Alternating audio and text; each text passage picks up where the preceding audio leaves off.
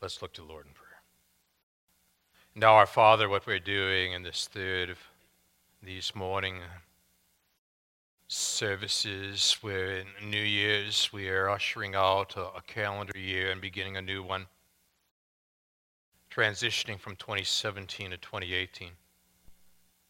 We see a transition happening in this opening verse of this passage. We can see how it relates and applies to life today. We want the words to count. We know that your truth matters. We want this pastor to step into the shadows and for you to shine brightly in these minutes together. So, Father, in these moments together, it's our prayer that you would warm these hearts and that you would engage these minds, that you would shape these wills. As again, Father, we've come here now to see Jesus and, and him only. And we're praying these things again now in Jesus' name. Amen. In R C Sproul's book, The Holiness of God, there's this incredible, powerful story that's told about a time in which four golfers were out on, out on the golf course. Gerald Ford, then President of the United States, Jack Nicklaus, Billy Graham, and a fourth, a leading golfer of the professional tour. Sproul writes, the golfer was especially in awe of playing with Ford and Graham. He had played frequently with Nicklaus before. After the round of golf was finished, one of the other pros came up to the golfer and asked, hey, what was it like playing with the president and with Billy Graham? And the pro unleashed a torrent of cursing and in a disgusted manner said, I don't need Billy Graham stuffing religion down my throat. With that, he turned on his heel and stormed off, heading for the practice tee. His friend followed the angry pro to the practice tee, and the pro took out his driver and started to beat out balls in fury. His neck was crimson, and it looked like steam was coming from his ears.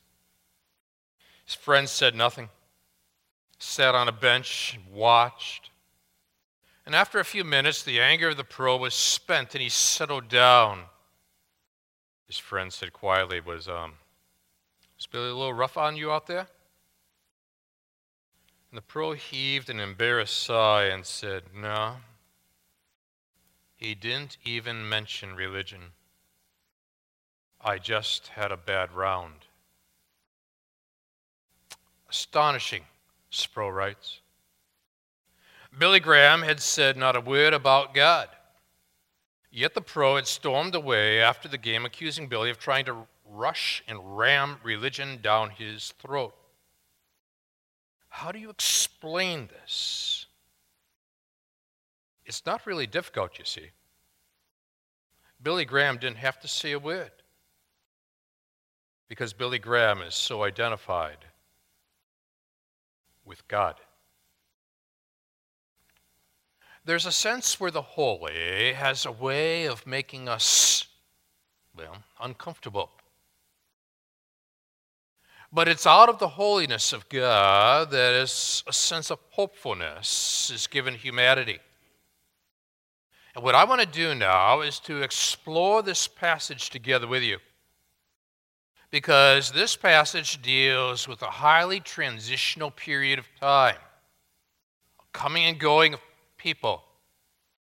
And in the midst of the transition, something significant takes place where you and I are introduced into the Holy of Holies. We're going to explore two significant aspects here of God's holiness in times of transition. I want you to check them out with me. And the first is found in verse one down through verse seven.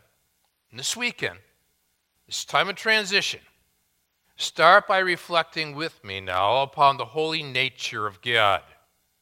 And you pick it up in verse one.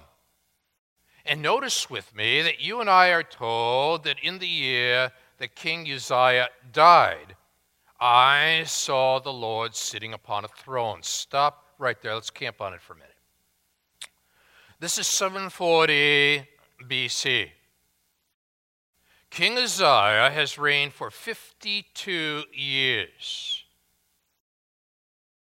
If you and I were thinking politically, that would take us back in time to the Lyndon Johnson political era. This would have been a time of political stability for Judah. King Uzziah was known for a whole host of construction efforts. Furthermore, the military was efficient and effective, defending Judah, and in particular, addressing the issues, the threat of the Philistines in the region. But something's gone wrong. And in his latter years, King Uzziah has trespassed into the temple zone that was restricted for the priests.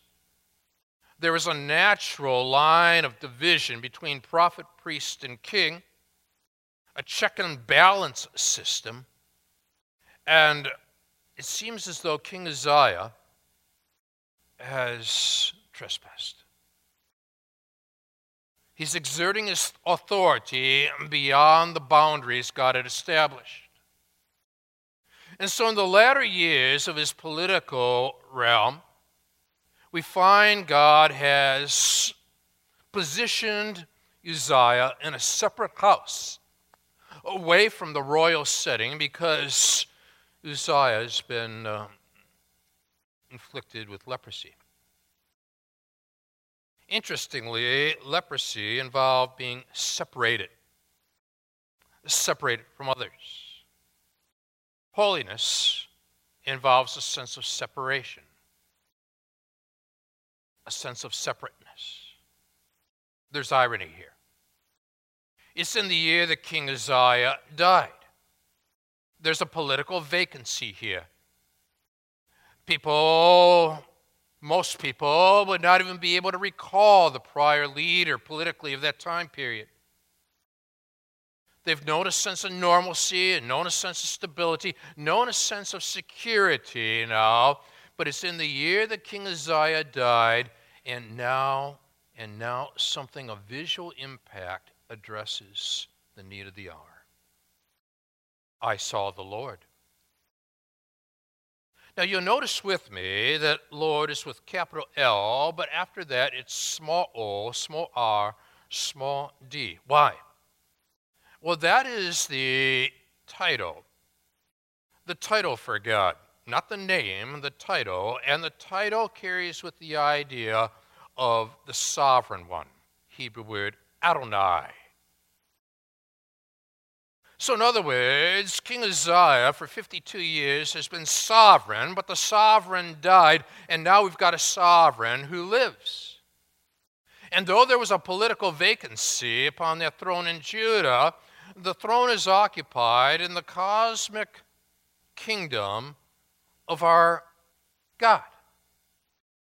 Isaiah is choosing his words wisely, effectively, to arrest our attention at this point.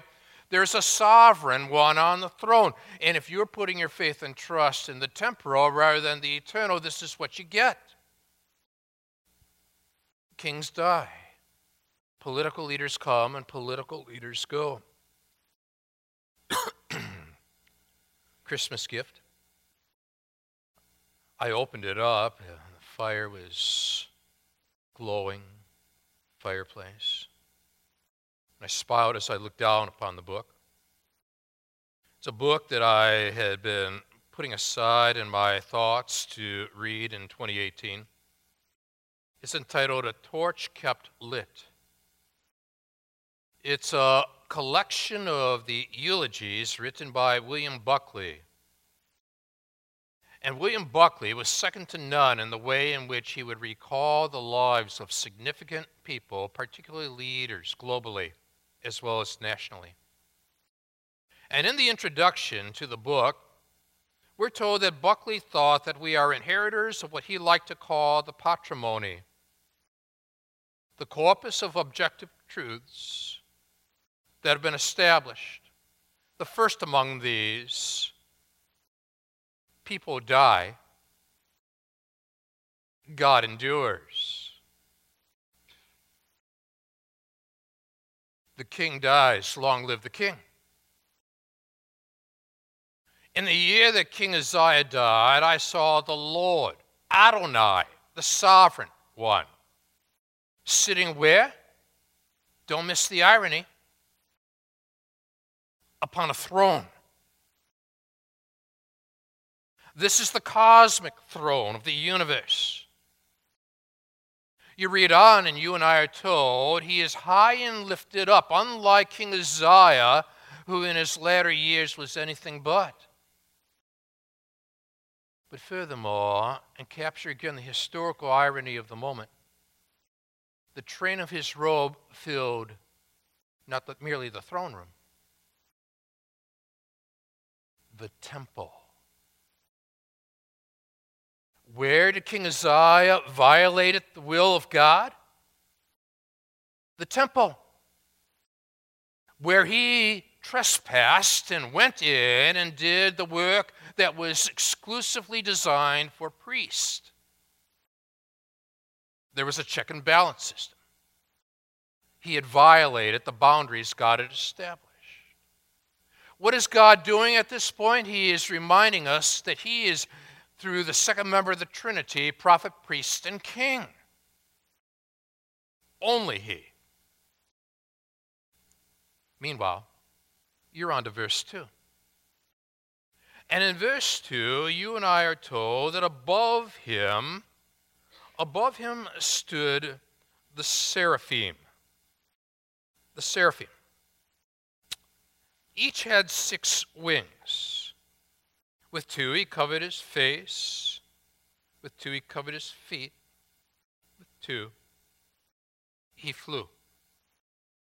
Now, you say, Garrett, I'm not too up to speed on seraphim.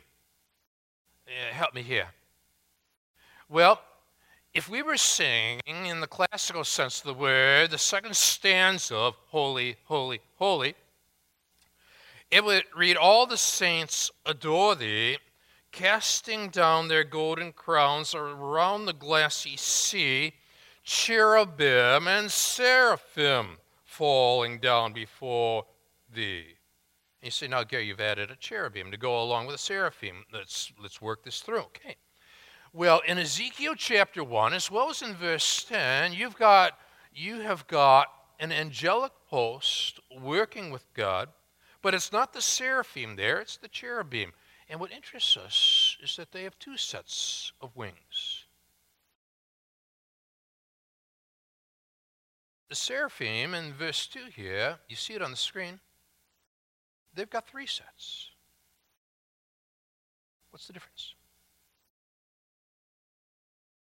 The cherubim served under the throne. There was a platform. Two would, of course, guard their wings, the feet, two to fly. But they did not need two wings to cover their face. Why? Because they were safeguarded for looking upon the holiness of God by that platform beneath the throne. But notice where the seraphim are positioned. Not below the throne, above the throne. So they need an extra set of wings for the sake of covering the face, to cover the eyes, so they will not be overwhelmed with the sense of the holy brightness of this sovereign Adonai. So they had six, not four, six wings. So two he covered his face. Two covered his feet. Two he flew. And then one calls out to the other. And they do this in antiphonal form, musically speaking, at this point. And as they do so, you will find not once, not twice, but three times, the seraphim, which means literally the burning ones, ironically, call out, holy, holy, holy. Now, the word holy carries with the idea of distinct, separate, unique. Furthermore, notice with me that it doesn't read love, love, love. Nor do they call out power, power, power, which will be perfectly consistent, you see, with one who is positioned on the throne. No. Holiness carries with it the sum total, the sum distinctive summary of the essence and the totality of who God is. All of his attributes are holy. His wisdom, his power, his justice, his goodness, his truth, you see. All is distinguished by holiness. Notice that this is in triplicate. Repetition is God's means of getting our attention. And so in antiphonal form, we find here the holy nature of God being emphasized where? In this throne room, with the robe extending where? Throughout the temple. And then you and I are informed of this. The whole earth is full of his glory. It doesn't read all of Judah is full of his glory. It doesn't read the throne room is full of his glory. This is the cosmic king. And the fullness of his glory is filling the cosmos, you see. And the word glory in the Hebrew, of course, you've heard me say it before, kavod, means heavy. In other words, you don't take this God lightly. Isaiah isn't. Now, thus far, God has not spoken. This is all visual. Furthermore, we are not given a sense so much of the overarching attributes of God as we are the environment here surrounding God. It's the seraphim who are singing, not God thus far, who is speaking. They are describing God.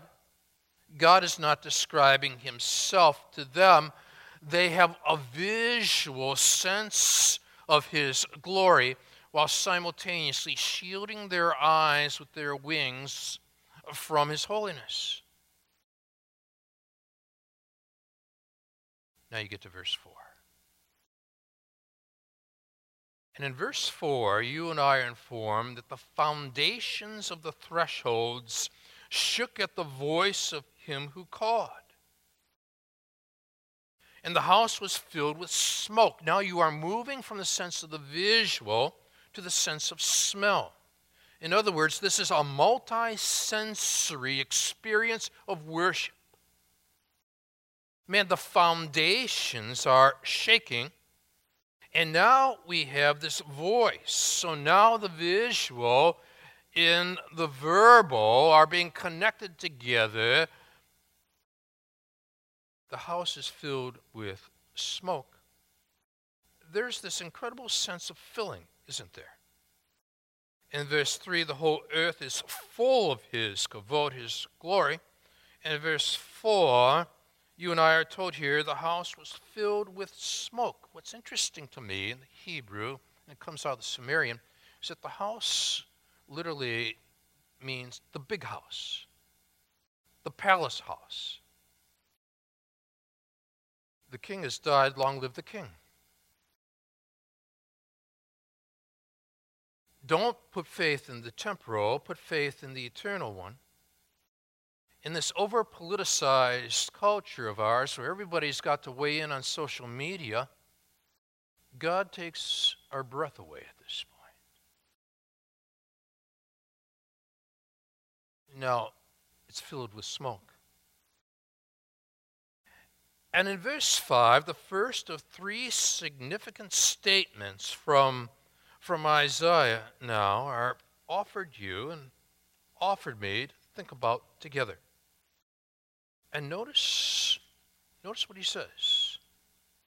there's an exclamation point in the English language attached to it. Woe is me. This is a psychological phrase. I am lost. Literally, from the Hebrew, I am silenced. He's got, what can you say?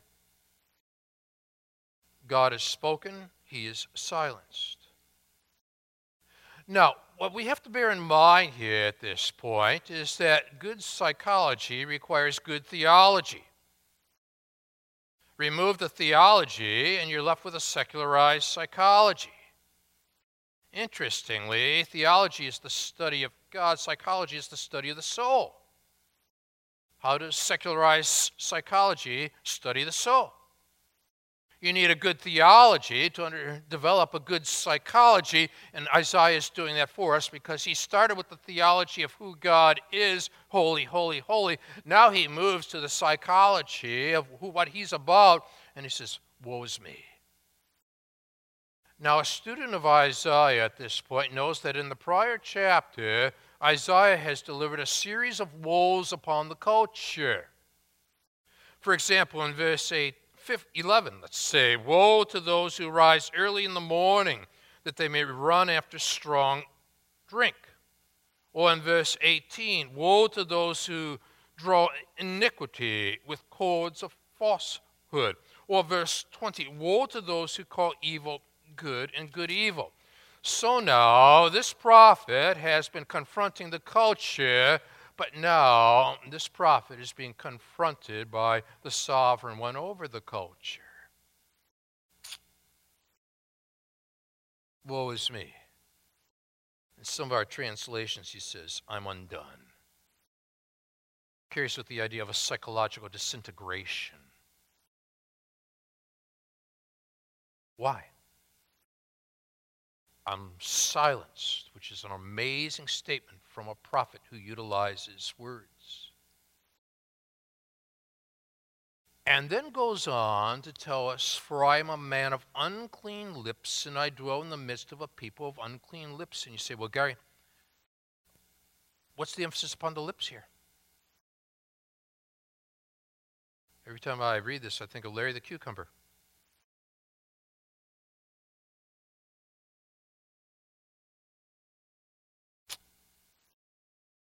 Unclean lips. The prophet utilizes his lips to communicate truth.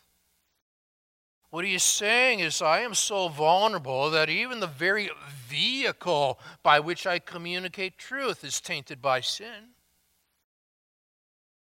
And when I look at all the vehicles of communication, as he looks at the social media of his culture, so to speak, all he sees is the sense of uncleanness about him. And then he adds this, for my eyes have seen the King. There's irony there. He doesn't see Uzziah. He sees the King, the Lord of hosts. Now, for the second time here in this section, Lord is capital L, capital O, capital R, capital D. This is not the word Adonai, which is a title for God. It is the word Yahweh, which is the name of God. Interestingly, Yahweh means literally, I am. So that when Jesus, as you might recall, was standing before his religious critics, he would say, before Abraham was, I am. They knew exactly what he was claiming. Yahweh, the Lord of hosts. Now when you take small capital, in other words, capital L, small O R D, lowercase, Adonai, sovereign, and combine it with capital L, capital O, capital R, capital D, Yahweh, what you've got on one hand is the sense of God's transcendence combined with God's sense of immanence. In other words, he is separate from, yet he is among, he is with us. How do you explain this?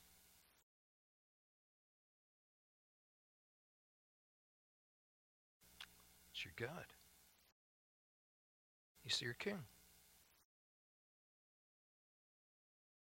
Now, it's at this point of self-awareness where Isaiah has said, I am a man of unclean lips. I dwell in the midst of a people of unclean lips. Only then. Everything's about timing here. Then, one of the seraphim flew to me. Notice he does not go to the throne. The representatives from the throne go to him. This is God's initiative, not humanity's. This is God's grace. What's in his hand? Having in his hand, you see, a burning coal. Now, you might have been sitting next to the fireplace in the midst of your Christmas activities, and you're pondering the sense of the warmth of the fire. But what you don't want to do, and you understand the value of separateness, you don't want to get burned by the fire, but you do want to get warmed by the fire. But now here comes the burning coal. He's not merely going to warm the heart of Isaiah. He's going to burn the lip of Isaiah. Why? Having in his hand a burning coal that he had taken with tongs from the altar. We're dealing with temple issues here. Violated by Uzziah, consecrated by God. Grace. Isaiah doesn't approach the throne. The throne approaches Isaiah, and he touched my mouth. Not the feet, not the hands. The very vehicle through which, of which Isaiah was called to minister.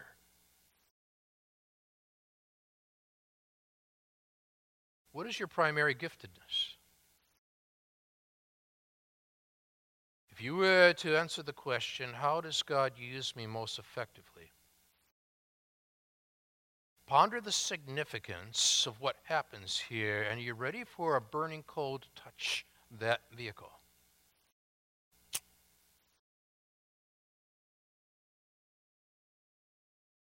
And he touched my mouth and said, behold, this has touched your lips. God's gracious enough to spell it out, to explain it.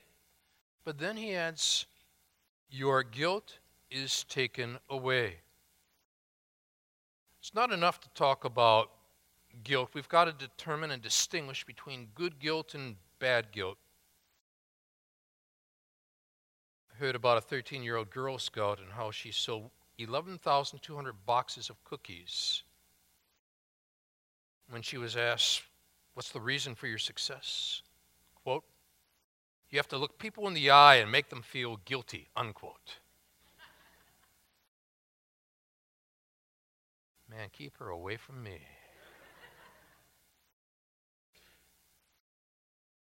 This is good guilt. Have you ever understood the connection between grace and guilt? Notice how many people want to embrace grace without dealing with the issue of guilt. We've got to understand and distinguish between good guilt and bad guilt. So now, this grace connects with the guilt. The coal connects with the lips. Your guilt is taken away, your sin atoned for. And my word, Isaiah hasn't even talked about sin. God has not talked about sin. What we have here is a visual on the holiness of God, and here we sense the helplessness of Isaiah, but God in his grace brings grace to guilt, guilt removed, your sin atoned for. And when you stare at that word atoned, you ever hear, ever hear of Yom Kippur? Well, the Hebrew word for atone here is kippur. It carries with it the idea of a substitute, of a substitution that has occurred, one in place of another. So now, this is high preparation for the bread and for the cup, the ultimate substitute, Jesus who died for our sins, the Holy One dying for the unholy ones. Now, how do you deal on one hand with the holiness of God and on the other hand, the helplessness of humanity? We've got to move from the holy nature of God to, second of all, the holy seed of God. You're going to get yourself to verse thirteen, where it's found, but we've got to march there in a hurry. And so in verse eight, down to verse thirteen, he says, I heard the voice of the Lord saying, well, whom shall I send? Who will go for us? It's the form of a question. It's looking Is he? For a volunteer? Be careful what you volunteer for.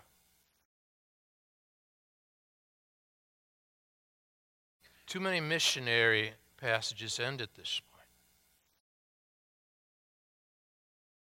You got to see the entire story. Here I am, send me. Um, Of course, he hasn't found out what he's being sent to do, where he's being sent to go. He said, go. There's his commissioning. But now, here's the message. Say to this people, keep on hearing, but do not understand. Hey, I want some success. Isaiah is saying, I'm dressed for success. Keep on hearing, but do not understand. Keep on seeing, but do not perceive. That's the message. Make the heart of this people dull and their ears heavy, and blind their eyes, lest they see with their eyes, hear with their ears, and understand with their hearts, and turn and be healed. After all, Isaiah has been already recognizing the nature of the culture in chapter five with his series of woes. Have you noticed how in your Newer Testament you will find blessed, blessed, blessed in Matthew chapter five, which is the opposite of woe? And in chapter twenty-three of Matthew, there's a series of woes being delivered by Jesus, but not to everybody, just to certain ones, the religious teachers of that time period whose lips were unclean because they were not communicating truth. So Jesus delivered woe to those who were communicating in his day falsehood, and he offers blessedness to those who are of his people, and how Isaiah wishes, I'm sure, to offer the blessing instead. He's got to deal with the curse, and he's saying, but where's the blessing? And then verse eleven kicks in. In the midst of helplessness, here comes hopefulness. So he says, well, how long, O Lord? Give me a time frame. What's the sense of duration here? And he, God, then says, until cities lie waste without inhabitant, and houses without people, and the land is a desolate waste, which is what happened when everybody was carted off because of the leadership of Nebuchadnezzar and the Babylonians, where they were removed from for seventy years from Judah. But they had an until. And the Lord, capital L O R D in verse twelve, removes people far away. But you are Yahweh. You are covenant relational God. You are removing us from the land. And the forsaken places are many in the midst of the land. And then in verse thirteen, he deals with the tithe. And though a tenth remain in it, it will be burned again. And there's irony there, for the same word burn is utilized once again as it related to the lips of Isaiah. But now he turns to horticulture, like a terebinth or an oak, whose stump remains when it is felled. Would you underline this in your Bible? Mark this on your device somehow, some way. The holy seed is its stump. You see the word seed there? The holy seed is its stump. Same Hebrew word which was utilized for offspring. When we began our Christmas series, our Advent series, we began with this statement, this promise delivered by God in the Garden of Eden in Genesis three fifteen, I will put enmity between you and the woman, between your seed slash offspring and her offspring slash seed. He shall bruise your head, you shall bruise his heel. Genesis twelve seven, Abram, we studied it the following week. The Lord appeared to Abram and said, to your offspring, or seed, I'll give this land. And now what you find here in this sense of hopelessness is our sense of hopefulness, because at the very end you tie together the holiness of God and the hopefulness for humanity that is rooted in the holy seed, the second member of the Trinity, Jesus Christ. The holy seed is its stump. And now you tie all this together and you see the hope of the bread and the cup, because the holy seed came into this world to die for the unholy seed of this world, revealing the holy nature of the Godhead to this fallen world, so that in the midst of our helplessness, there is hopefulness. We take this bread, we drink this cup in remembrance of him.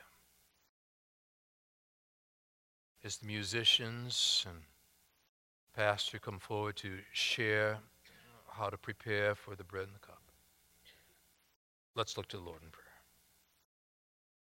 And so, Father, we're thanking you now for who you are. We're thanking you now for what you've revealed. And we see here that the biggest issues of the hour are not the psychological, and they are not the political.